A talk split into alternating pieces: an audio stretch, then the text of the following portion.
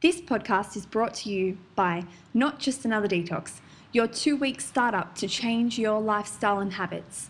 This is brought to you by mgherbs.com.au. To find out more, go to the website and click on Not Just Another Detox and start your change today. My name is Melissa Gearing, and I am the Naked Naturopath. Thanks for listening in.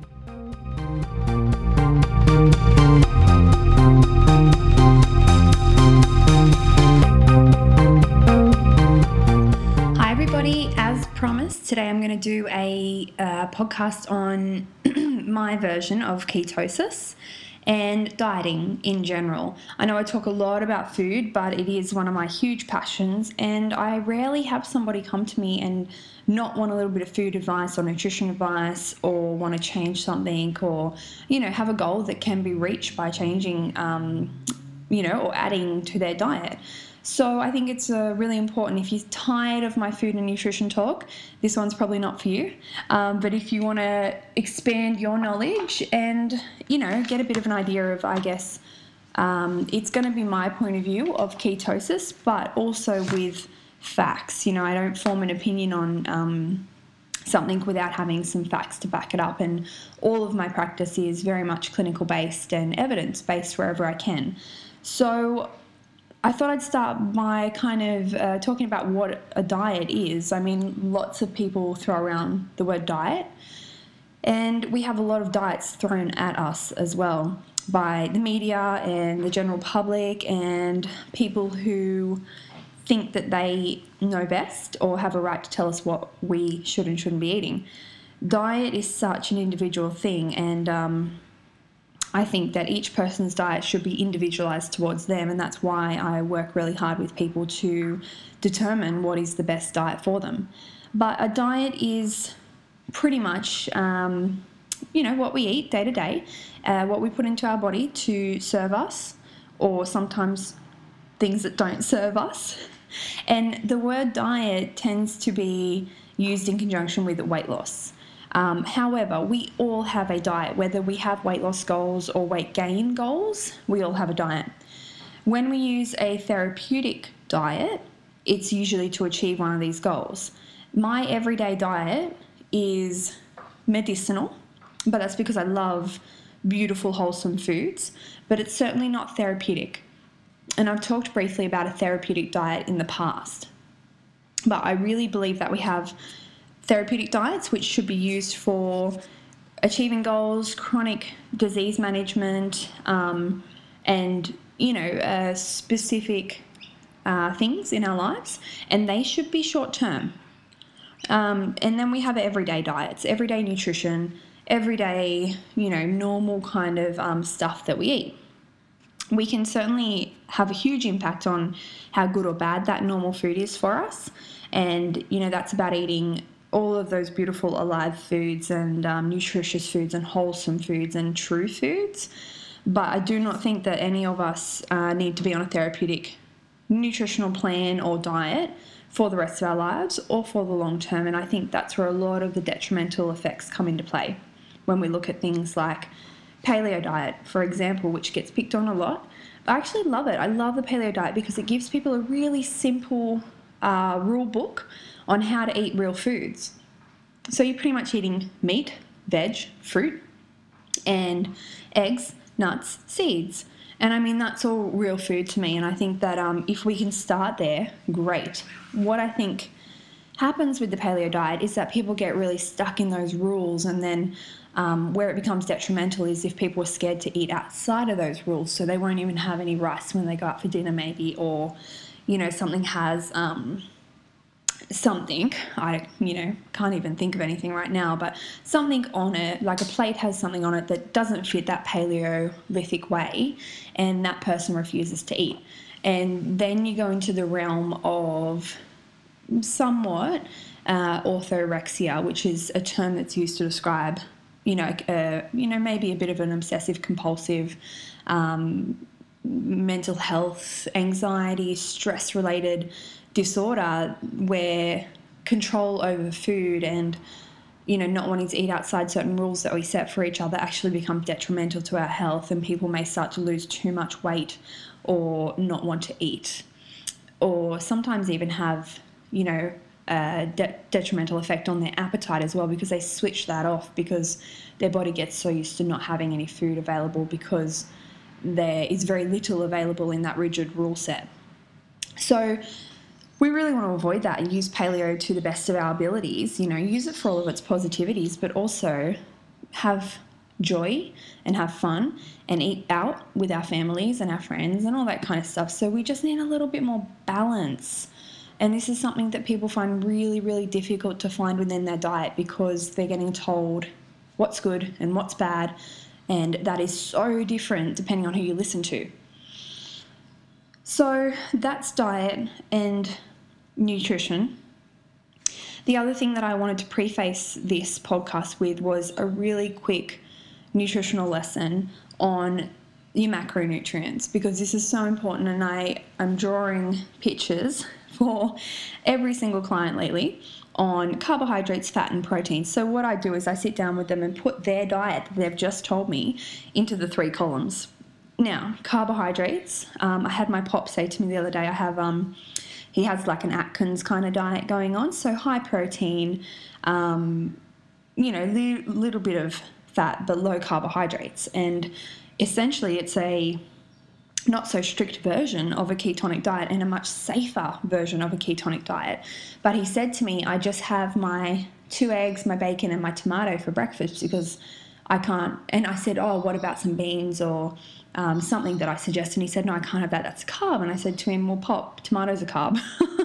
and he, he was shocked, you know. And I was like, Well, of course it's a carb. Not only is it a fruit, but, um, you know, it's, I mean, not only is it a, a uh, fruit, but it's a high it's a high sugar fruit as well. So, um, you know, he was a bit uh, shocked at that. So I think that we don't actually know our macronutrients that well, and often when I sit down and put those macronutrients into the columns for people, the carbohydrate column is way full. Like I can't even fit all their carbs in there, and there's nearly no fat because of the past our past history being scared off that. And there's a little bit of protein. You know, Australians are pretty good at meat and three veg, but we have we don't we don't have that throughout the day. We wait until we have dinner, night time to have that protein. And honestly, for most people, it's too late we really need to be having some protein in the morning to set our blood sugar levels for the day and to give ourselves energy and to avoid that mid afternoon fatigue and so on and so forth. So, carbohydrates are all of your fruit, vegetables, dairy, um, any kind of pasta, cereals, rice, grains, all of your normal, you know, uh, foods that we try and avoid, like like biscuits and lollies and all those kind of things, are also carbohydrates. So you can already start to see that there are some great carbohydrates. Veg and fruit, like we absolutely want to be having those kind of carbohydrates every single day with most meals. We're getting closer and closer to a recommendation of, you know, 80% of our diet needing to be plant based for optimal health and for longevity. So we want to keep all that good stuff in there. And when I tend to put it in that column, people go, oh no, so I'm having way too many carbs, I'll cut the veggies out. No, that's not the case. What we want to do is just balance your diet better. So I say to people, we don't really want to take anything out of the carbohydrate um, column unless it is, you know, those those foods that don't really serve us if they're having pasta every night or um, rice every night or you know those kind of things we can swap that up a little bit. But certainly want to keep all that fruit and veg in there. We just want to add more to your diet so you can get more out of it so you can get more nutrition so it serves you for longer throughout the day. So fat is usually my next column.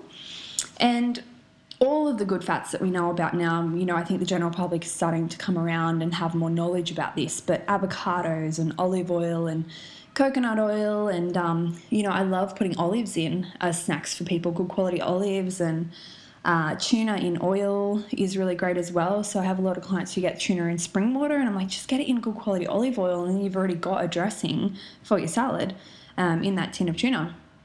Um, and nuts and seeds come in there. Uh, eggs and dairy come into this fat category a little bit um, because they, they have a little bit of fat in them. And then there's protein. So, protein is obviously meat, but if you don't eat meat, uh, you just have a harder job on your hands. So, you do need to be very aware of uh, getting your protein from different sources. So nuts go into this category as well, some seeds. Um, and then you've got legumes, lentils, beans, all those kind of things as well. And eggs, of course, are your ready made little protein pocket, you know, uh, rocket pocket of fuel because they're so well balanced and um, so handy. So you could, you know, sometimes all, all I need to do is say, hey, can we add a boiled egg into this lunch or this afternoon tea period or whatever it might be. And that makes such a difference for people in terms of how their energy is throughout the day, um, how they're feeling, um, and getting them through to that nighttime meal without, you know, feeling starving, getting home, snacking on biscuits and things like that. So they're your basic macronutrients. What we want to do, I mean, the reason I wrote my book Simply Balanced and called it Simply Balanced was because of these three nutritional columns, like these three macronutrients. And I was like, I just want people to balance them better. I don't want to be taking food out of people's diet or adding all this stuff that is weird and wonderful and uh, essentially unsustainable. We just want more real food from the other two columns because we are, uh, you know, Australia is traditionally uh, carbohydrate heavy in our diet. So we just want to add a bit more of the other two and balance that out a bit better. So that's, yeah, that's your macronutrients. I'll move on to the keto diet because that's what this podcast is about, really.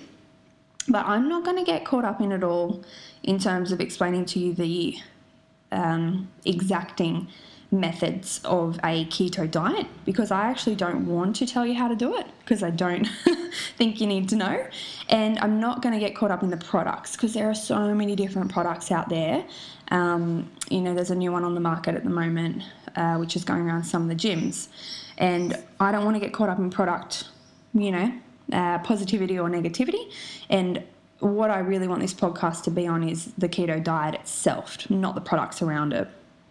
So, um, the thing about a keto diet, and you will know by now if you listen to my podcast or you come and see me in clinic or you know you've heard any of my 60 second vids or whatever that I believe in real food, sustainability, so something that you can do every day for the rest of your life, something that you can share with your family, um, and something that is you know going to be healthy for you for the rest of your life too. So i really stick clear of all those liquid diets and things like that.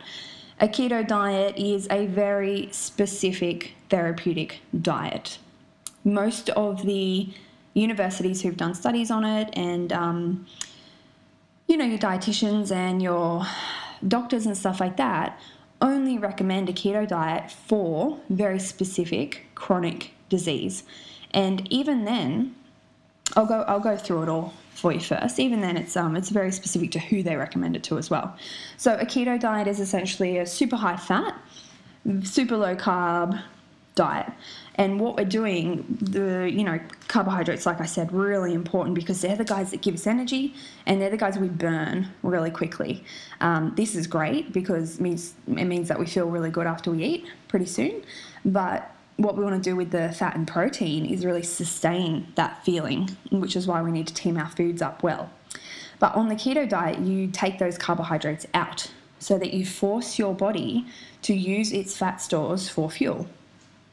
And, you know, this is maybe a good way logically to lose weight, but so is the fat makes you fat theory, and we know that isn't true.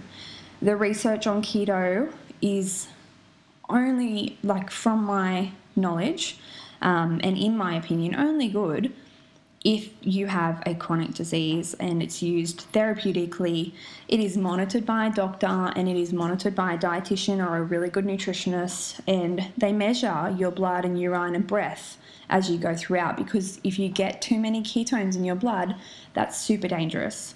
So, I mean, I just don't think that this is necessary for the everyday person who just wants to lose a couple of kilos, especially when there's so many other ways, so many easier ways to do it. You know, I had a client come in today who had done the Not Just Another Detox. That's two weeks. Two weeks of, you know, just eating really well and having a little bit of a herb tonic to help you, you know, your liver to work and your kidneys to work a little bit better. And she lost five kilos. And that has stayed off as well.